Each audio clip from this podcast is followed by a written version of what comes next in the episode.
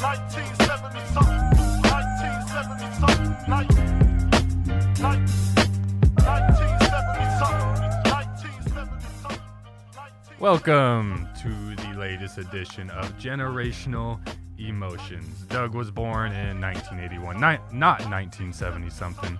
I'm Soma Lambert, joined by the Wellness Center's Doug Fulp on this beautiful Thursday morning, Thursday afternoon. It's now about 1 o'clock. It's not really morning anymore, but usually we record for you on Tuesdays. Today we're coming at you live on a Thursday, and uh, we got some good content today, Doug. I'm really excited about today's show. But before we start anything, start with this day in history. Today is one of the great players of all time's birthdays in the NBA, Charles Barkley. It's Charles Barkley's birthday today. How how could we not give credit to Charles Barkley on this pod today? Happy birthday, Charles Barkley. Sir Charles Barkley. Sir Charles. Sir Charles Barkley. Um, what, what, what- let's, let's recap some of the. I wasn't alive in the the round mound to rebound days. I mean, I was I was just a young lad and probably the tail end of his career. What are some of the most memorable moments of Charles Barkley's career? I've seen the highlights, but Well, I, mean, I got to live through the mid 90s of the Suns versus the Sonics, which was pretty much the who's going to play the Chicago Bulls in the finals. So those matchups were amazing to watch. And that's including a young Steve Nash, uh, way back before he uh, found his uh, heyday with the Dallas Mavericks. But to watch Charles Barkley play on the inside against Shawn Kemp was pretty fun to watch. Charles is definitely on the all-time never won a ring list, right alongside Karl Malone and, and John Stockton and and uh, oof, I, I got I got to recount some of the, the greats of all. Steve Nash never never got the ring. Yeah, he, he belongs up there as well. He got close with that Phoenix Suns team there in that in that 2004 era. But yeah, we gotta we gotta think about the the all-time uh, ring snubbed list. Charles Barkley is definitely up top there. Definitely. That's one of those things that I mean they're talking right now and in the current day comparing a lot of players to Charles Barkley. I don't know if it's because it's his birthday or because he really I think he definitely tops that list Yeah. of people who don't have a ring. And when they're talking about Rus- Russell Wilson, uh, Westbrook and uh, if he doesn't go to a different team, if he doesn't find a way to to get to a championship with the Thunder, does he still go down? And yes, of course he goes down as one of the greatest players ever. Like averaging a triple double for three seasons is ridiculous. Is is Charles Barkley a, a top three power forward of all time? No questions asked. Uh, You you, you got a lot of Oh, names. There's a lot of names in there. There's a you can put in lot of names. Top five at least. Even even then, there's still a lot. You got Tim. Still Duncan. You got names. Tim Duncan's the first one that came to Karl, mind. Karl Malone. I mean, And the mailman was number one. mailman. I mean, if you want to go pure power forward stats MVPs, I feel like Karl Malone is is there. But I mean, Tim Duncan also won two Right. MVPs. So, I mean, And five and championships. five championships, and and we're gonna have that debate later for sure. Uh, let's let's and talking about the the debates. Uh, let's move on to today's debate. Um, so uh, recently in the news, uh, Kaepernick and uh, Colin Kaepernick and Eric Reid settled uh, with the NFL. Uh, somewhere north of 60 to 80 million is, is what I've heard uh, going to Kaepernick in this deal. But this is a way bigger deal than it's being made out to be, in my opinion, because the settlement uh, brings sheds light on the fact that the NFL had a lot of stuff to hide, right? So, so I'll, I'll ask you: Does this bode well for the NFL, or does it bode not so well? I think it's one of the best case scenarios for both sides. hmm And for the players' side, it gives credence that there was something there that they didn't feel confident that they could win out over a lengthy court battle or whatnot. Uh, from the NFL side, it's going to go away by the, the start of next season. You think so? I think it's going to fall by the wayside. Right now, it's what people are talking about, but once we get to the combine, we get to the draft, we get to preseason, people are still going to be talking about it, but it's going to be a little bit less, a little bit less. And by the time we get to week one of next season, most people are going to still talk, and we'll see if maybe Kaepernick's on a, a team at that point, but I don't know. So you think all the, the, the Twitter sphere and the, the, the internet plebes, as I like to call them out there, aren't going to be, oh, what did the NFL really have to hide so much that they weren't? Because you look at the, the history of the NFL, have they ever backed down in any sort of lawsuit or or or case that they've been that they've had at their plate? I, I can't really recall. Well, that's part of the thing of like including this deal. It's a closed deal that no one 100% knows except for Yeah. the people that are involved. And then our minds just get to speculate about all the Right. juicy stuff that the NFL didn't want leaking, like text messages or emails between owners, perhaps. That's quite possible it's out there. Uh, Yes or no? I But at the same time, I think that's the NFL that we've come to know and understand. I'll use that word. Um, is they know a lot, hmm and in as we talked about in one of I think it was the first episode, we talked about TMZ getting ahead of them and it's like Right. accruing some of those that information or those that, that evidence that's out there. all their public PR disasters over the last five years or so, and then of course this one's falling on their plate, and they settle, Right. right? Well, but who's to know about like how many they've really settled in the past or back when it was Mhm. more where people didn't care what was going on in the court cases unless it actually made it to court and made it to a finding. And then Eric Reid, of course, got a contract with the Panthers, a two-year deal after being acquired as a free, just a free agent towards Mm-hmm. the end of the season. So that kind of lessened the the pressure, I guess, more or less. Um, but So what do you think? Oh. Do you think by week one that Colin Kaepernick is on a roster in the NFL? So we were. I was talking about this with a friend earlier, and the the emergence of the alliance of the American Football League that's been very fun to watch, and the fact that you know other NFL former NFL players, Trent Richardson. Um, there's a couple more names in there that have gone and had fun and played in the league and not haven't meant such a big deal that they're not playing at the highest level, right? I think I think Kaepernick's the the exception because he's got you know we, we know he can play in the league, but we also know he can't play in the league because I also saw him play quarterback the for the Niners that last season. And I saw every pass he threw almost went either five yards over the head of the receiver or five yards into the dirt before the you know, you know but I don't know. I don't. I don't think it's going to be brushed under the rug. I, I think there, there's too there's too much juicy uh, analytics here to, to think about because you got one side, obviously the NFL and the owners are trying to hide some of the stuff that they probably said in regards to this whole Kaepernick thing, but also what I hear is there was some stuff that Kaepernick's team didn't want getting out about him also, and so you know why would Kaepernick settle and Eric Reid settle unless they had something to hide as well. well, I agree, but again, by the idea of any settlement whatsoever, Because it the- gave credence to what they were talking about. Right. The well, the way that they were in the public about it was that oh, we're going all the way to the finish line. This means something, for, and then you settle for the money. Mm, I don't know about that, Doug. No, I, I agree with you. I Um, don't know about that. He just had his deal with Nike. He wasn't hurting for cash. So, at least I don't think so. I don't know his personal finances, but uh, I would agree with you. And I, again, the NFL's been doing this for a really long time. hmm And so, you know, they got their own investigators, they got their own people out there getting stuff. And Yeah. they probably have something on there. And all in all, like I said, I think this was probably the best scenario for both parties in the situation. and you know, If I can be serious for a minute, for a minute.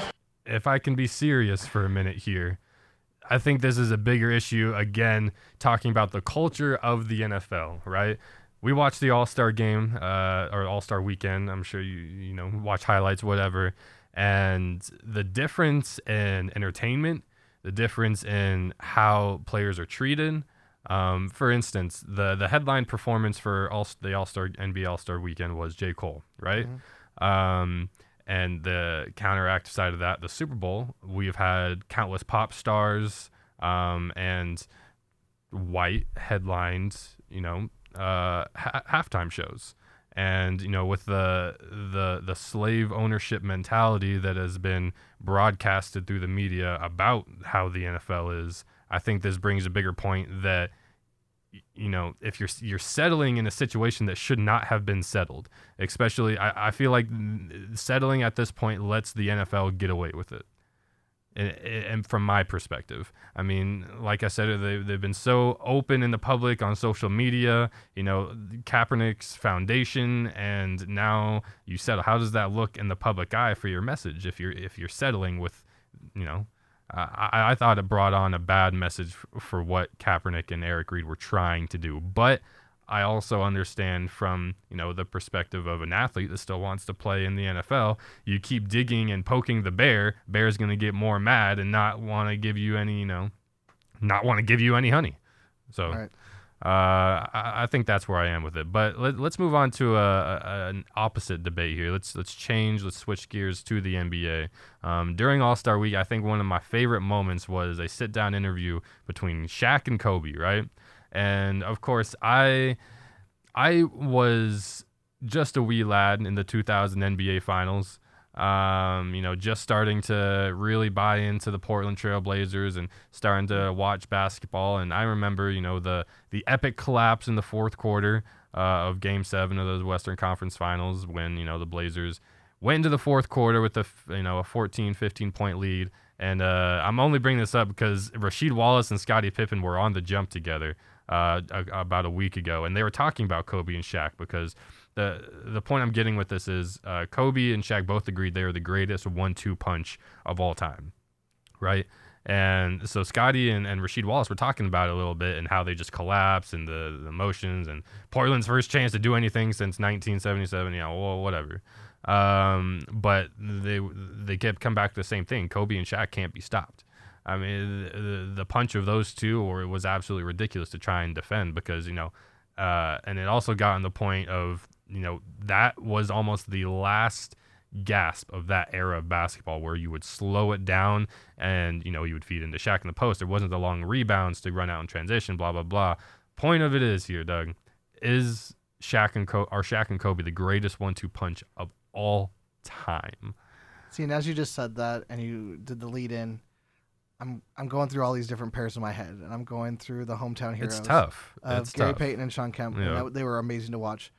And I'm like, all right, put those two, go two on two. Like, go play the old NBA Jam.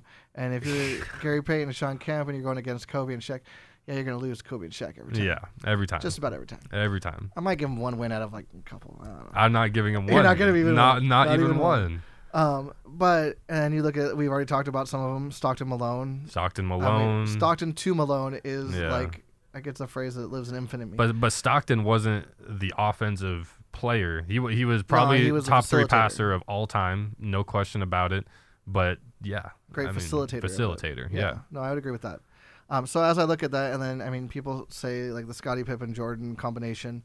Um, we can have that You conversation. know, it's like you, you look Pippen at all the the combos that you want to say, and you're like, well, they don't really necessarily Yeah, work match as a them one up. Like punch. even you go I into mean, some more of the current ones, or as Uh-huh. we start to work our way towards current, and you talk about Dwyane Wade with LeBron, great pairing, That's a great one two punch. and it's a great one-two punch. Kyrie and LeBron, I would even argue, at, at their Mhm. peak winning the recently, that was a great one two punch.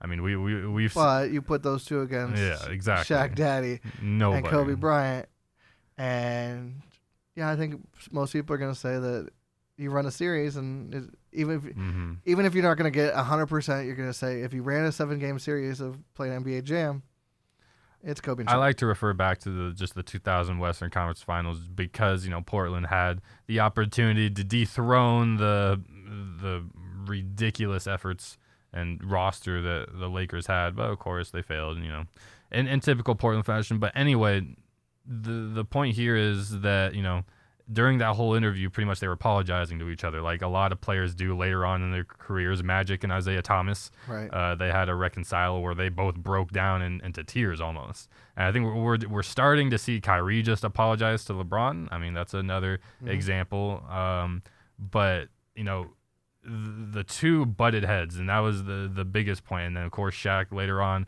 uh, getting moved to Miami, and then Kobe getting the the keys to the castle to run the team like he wanted to. Um, they won three championships together. Kobe though did not win one MVP in that era. Do you think Nope. that's a mistake? Tim Duncan won two, Al, AI won one, and then Shaq won in 2000. When that shows again the era of basketball and the dominating big men that Yeah. were playing at the time. And though I would say about right up until Karl Malone retired, I would say, because Shaq was not the same Shaq when he left the Heat. I think the Heat was his last gasp of his career. Then he went to the Suns, Boston, and he was not Shaq Diesel. no, Um, but yeah, like you like you said, it wasn't what Kobe was doing back then. It wasn't the era that he should have been in to win MVP. I think. right? That's is- what I'm saying. It's- Yeah. the the focus was getting the ball inside, down low, offensive rebounds, defensive rebounds. Sometimes going to the line, not going to the line as often as they do now, uh, but just a different era of basketball that Mhm. was about playing in the paint, and that no one did it better than Shaq.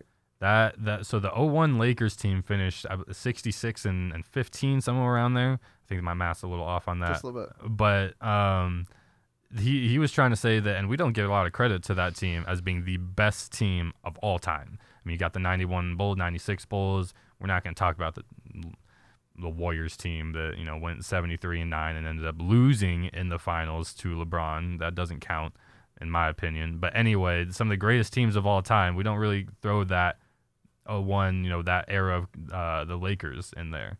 Do you think they should be in there in that conference? They won three titles together. I think in the conversation, yes. Conversation, but you're not giving them credit to to to say that they're top three. Not quite. Not quite. Oh, wow. Almost. Okay. Almost. Almost, but I mean, Interesting. I mean, you look at that Golden State team from last year. right. You have the the Bulls teams that All mean, the Bulls, the the the- Showtime Lakers before Magic got hurt. And, and yeah. And then you go to the old school, and then you go back to the Celtics with Larry uh, Bird. basically an early version of the triangle. Yeah. If you really look at it, um, Right, With Parrish and McHale and Bird, um, which is going old school for. I mean, even for me.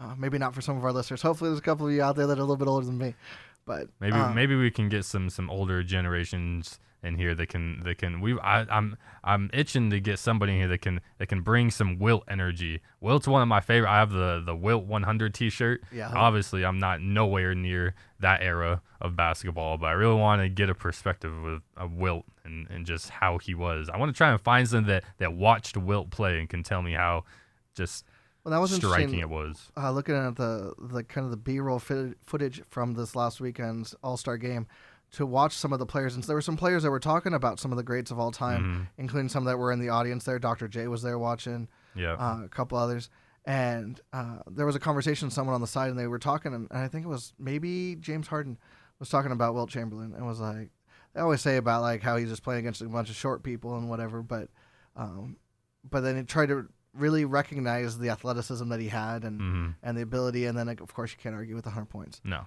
can't. I, I don't care what era is in. He, the guy put up 100 points.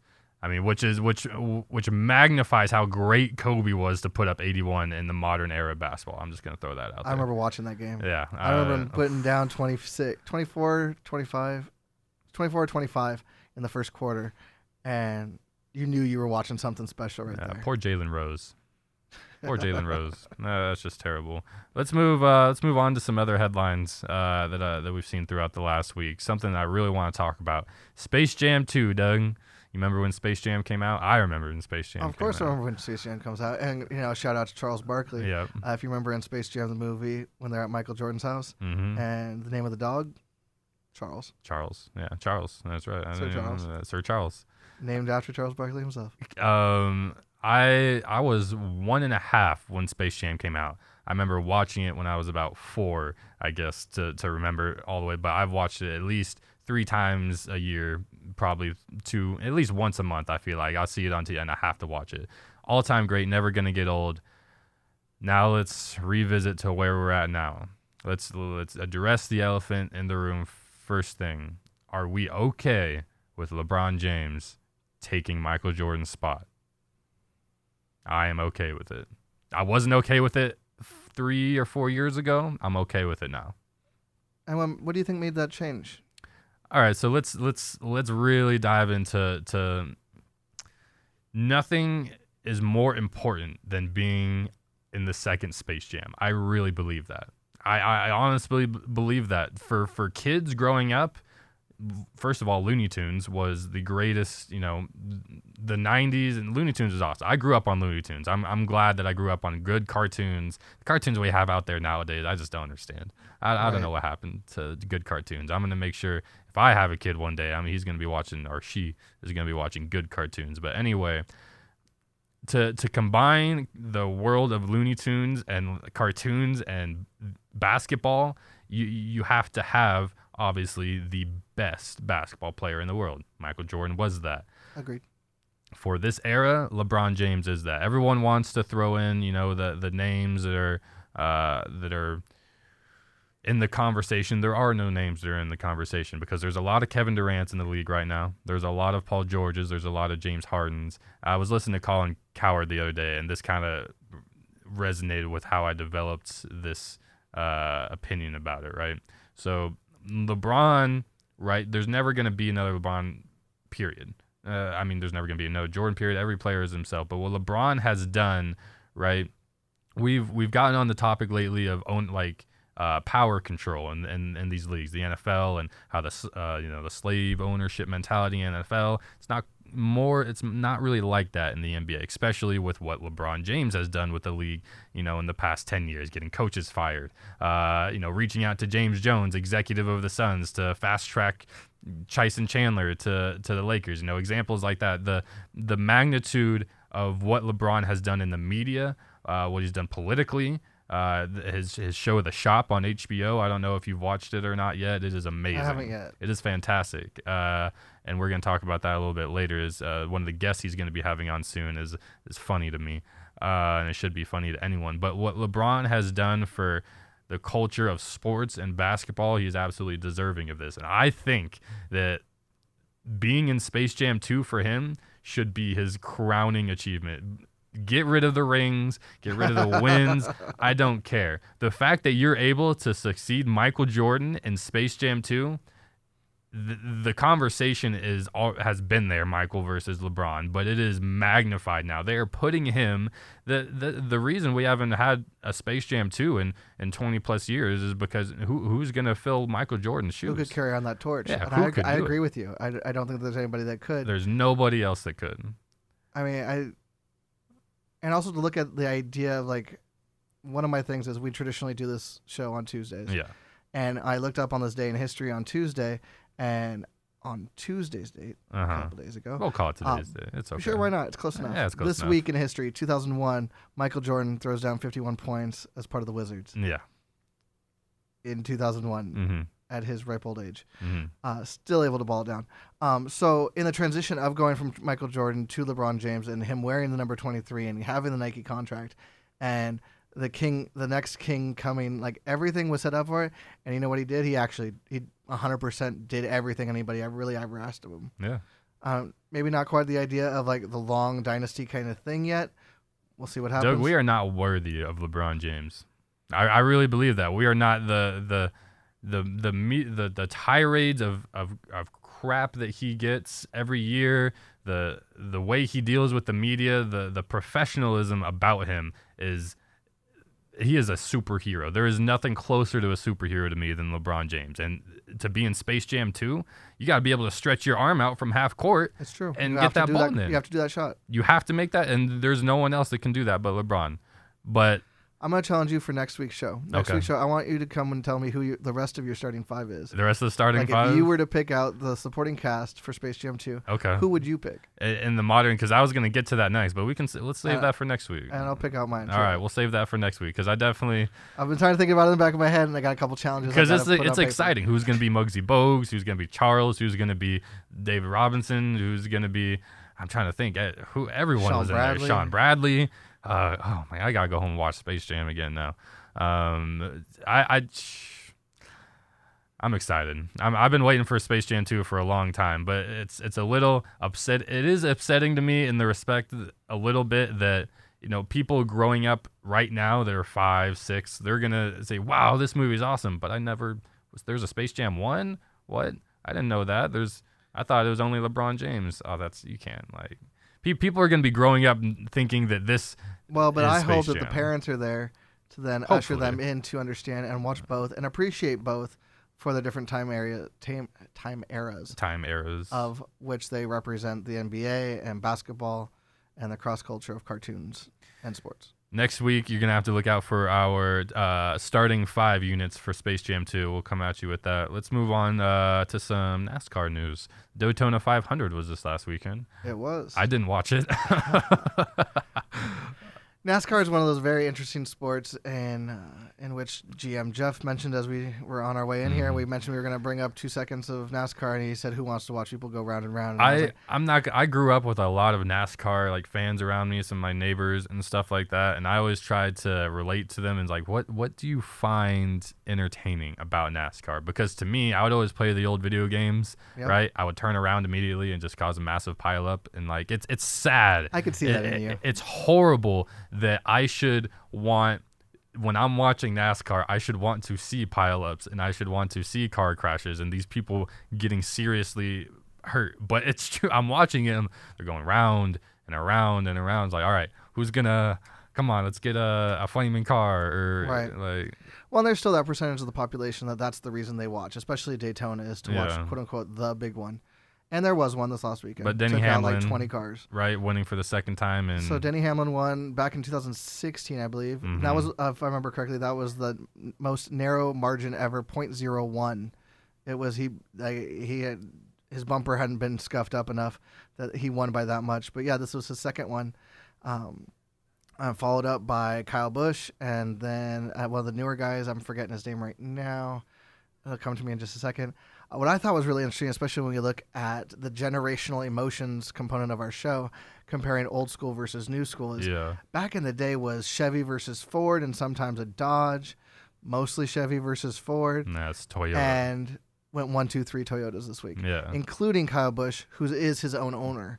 So when you look at, and we talked about uh, the example of the NFL and the ownership versus player relationships, hmm uh, same, very similar thing has been said about NASCAR and the idea of very rich, traditionally white. I think almost all of them, if not all of them, are white males.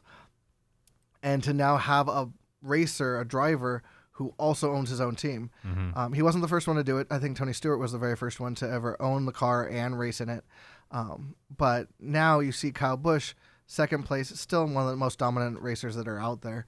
Um, some random things going on with him and whatever else. But uh, I think that was an interesting thing to see the turn of the tide that now. I remember the first year Toyota was in NASCAR, and it wasn't that long ago. hmm And the way I ended up getting into NASCAR, to share my own personal little history, is when I moved out to Nebraska oh yeah, for three short years yeah. uh, right after graduating college, See, and they're very much more about it out there. And so I had to kind of become indoctrinated a little bit. And I can tell you that I spent a number of Sundays spending four hours in front of a TV watching them go round and round. I've always thought that the P and W doesn't have a, a very strong NASCAR presence, but I am horribly wrong.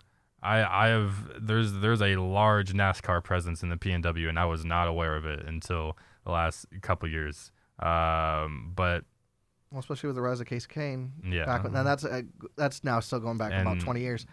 But um, that's also what helped me get Da- into it was Dana Danica from, Patrick, I think, has kind of uh, turned and made it more popular. Also, uh, well, definitely just, shined a whole different light yeah. on the to get it in a little bit more into the different mainstream and mhm. and to expand that that audience a little bit. Well, let's uh let's move on from the NASCAR talk. Uh, we'll leave it there. Uh, George, let's move on to uh some fight. We talked about Mike Tyson last week and uh on this day in history, and today, uh, recently we learned that uh, George St. Pierre, one of the greatest UFC fighters of all time, probably when you look at his record, the greatest fighter uh, to ever fight in the UFC. Period. Uh, is announcing his retirement. Uh, I don't think he's done it officially yet because there's I other think today did. Today was I the official it was- announcement. It was forecasted yesterday, and then today um, knew that it was coming. hmm Uh, amazing career. Uh, 23 and 2, if I remember correctly. Yeah. Uh, both of his losses early. First one was a title match versus Matt Hughes. hmm I, rem- he I came remember back some of those to matches. avenge that and beat him twice more after Yeah. that. So he won the series. And then his other loss was to Matt Serra. Yeah, Matt say. Serra. hmm And he had a chance to come back and beat him later on in his career as well. Uh, and then once he got the championship, he did not relinquish that thing.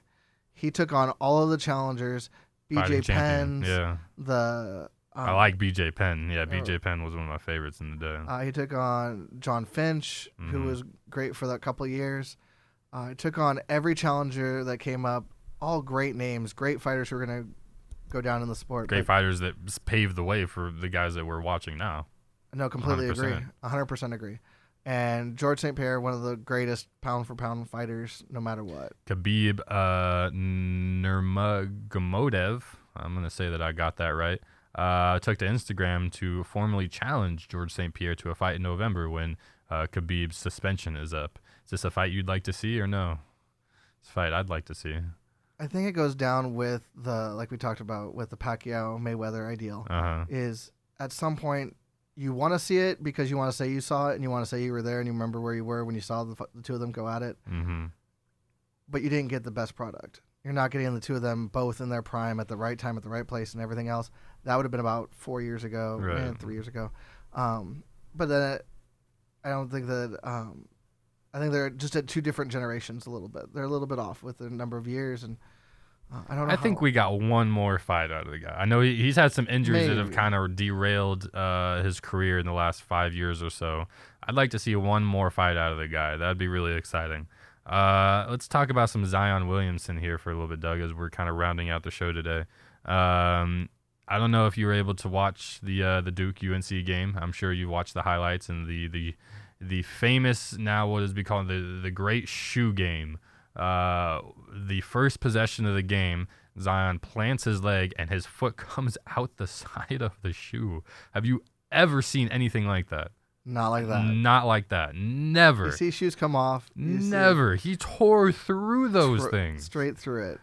I mean, if that doesn't really paint the picture of how rare of a specimen this kid is, Well, think about how much torque that is. torque. Right? They're saying that he's as big, if not just a little bit bigger, than That's what- Gronkowski. That's what I want to focus on. planting to make like it was a. I don't remember. so the, the shoes were it's- s- they were Paul George's, right? They were Okay. they were Nikes. Uh, because th- the biggest part of all of this, obviously, he he cuts and then his leg kind of gets awkwardly bent and he reaches for the back of his knee.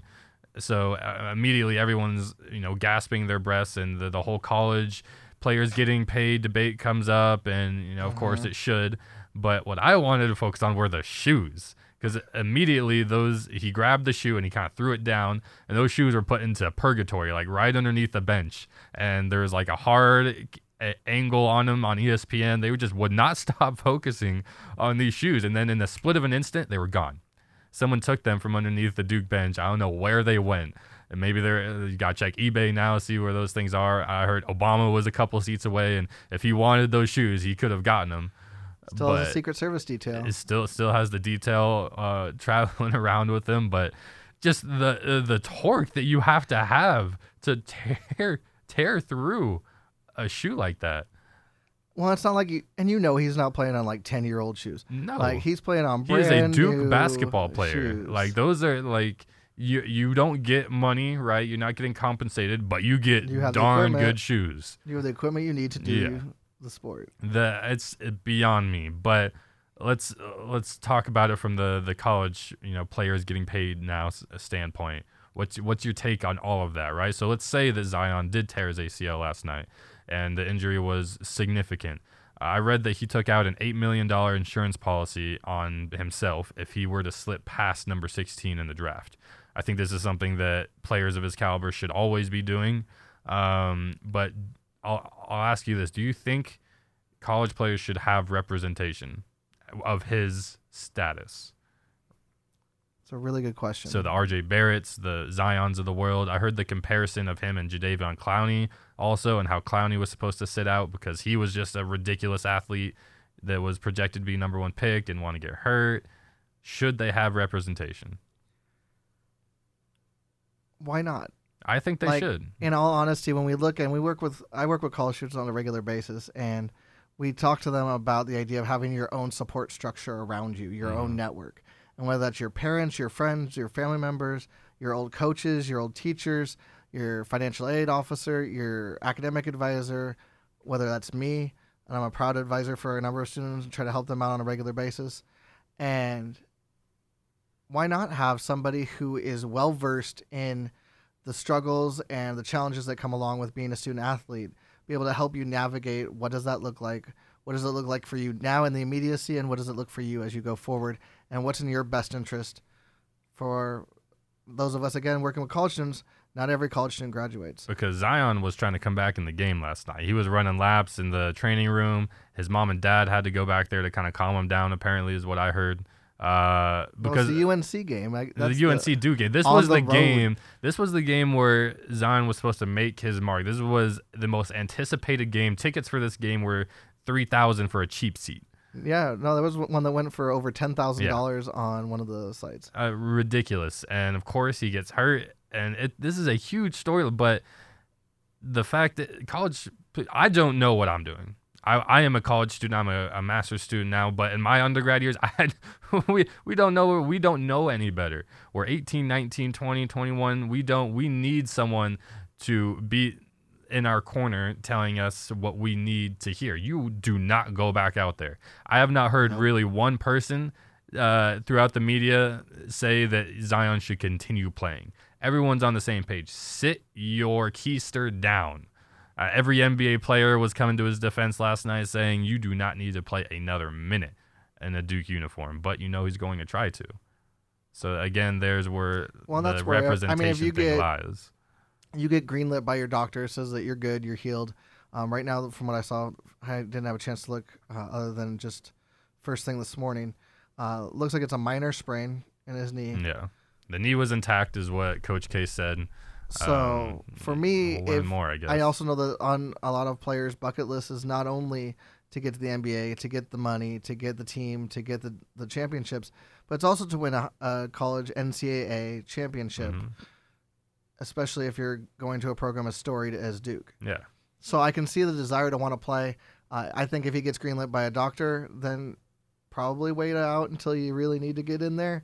But yeah, you, I think he makes the last chance because you know that he's he ain't doing another year. So, uh, with, and that's definitely going to be in his best interest. And so I'm not going to dock him on that. But uh, you got to assume that that was on his bucket list when he was six years old. Is that I want to go to a play at a school and I want to win a championship. The funny thing to me too, Nike came out and made a statement about it, saying, "Of course, we we we hope Zion isn't very hurt, and we're trying to identify the issue as if your products have not been historically uh, made to fall apart." Uh, of course, the the Nike NBA jerseys, when Nike took over the NBA contract, see players' jerseys ripping all the time. I mean, Right. I I see literally. I mean, I the, the strength of some of these players are ridiculous. I remember watching LeBron and you know some of these players just tearing the old Adidas or Reebok jerseys. Those things were pff, those things are tight. Those, Yeah, those are, but these these Nike ones are just nylon. I mean, they, they rip right away. So I'm not I'm not too shocked, but I am the shocked the way it happened. There's been a lot of NBA players, and there's been NBA players like Shaq, Yeah, and Shaq never put his foot through a shoe. Shaq never put his foot through a shoe. So I'm saying, I mean, not to say whether it's Nike or another shoe or whatever, whatever. We've never seen this before. Never seen this before. That, that that's the point here. It- it- still, I'm flabbergasted by it. Let's move on to uh, a couple other things before we round out today. Um, Manny Machado, a 10-year, 300 million dollar deal. I want to ask you this: Should any athlete, period, be valued that high? Yes. And the only reason for that is because the money's out there and the organizations have it. So why should that be only in the hands of the, The owner of the team? Mm-hmm. If the money's being generated, the money needs to be split up. And so they're obviously saying that the money's there and they're willing, probably, I haven't looked at their whole team's pay structure, but they're willing to pay some luxury tax on it. They're willing to do what they need to do to get some players. And I'm totally cool with that. I used to be on the idea that, like, who needs that much money at all? But at the same time, if it's between the players and the owners or whatnot, or the the admin office, I'm gonna side with the players. See, and as we kind of wrap up the show today, um, I, I, I want to say the our last closing, my last closing thought here, and that's that, uh, you know, ten years is a long time. I don't think any player should be valued uh, for a ten-year contract, and that's the, the last little tidbit I'd say. Next week, uh, Tuesday, we'll be back. Um, until then, it's been a it's been a good morning talking some sports, Doug. I want to do one quick shout out to Anthony Ferraro out there in Alabama. He's a high school wrestler, 160 pounds, Right, we won a able to get state championship, and he is legally blind. So, talking about overcoming the challenges and being able to accomplish the feat of what you set yourself up for. Congratulations to Anthony. Great story. Yeah, great story, amazing story. We'll be back next week, Tuesday. Uh, until then, uh, let's ride out a little 1970 something.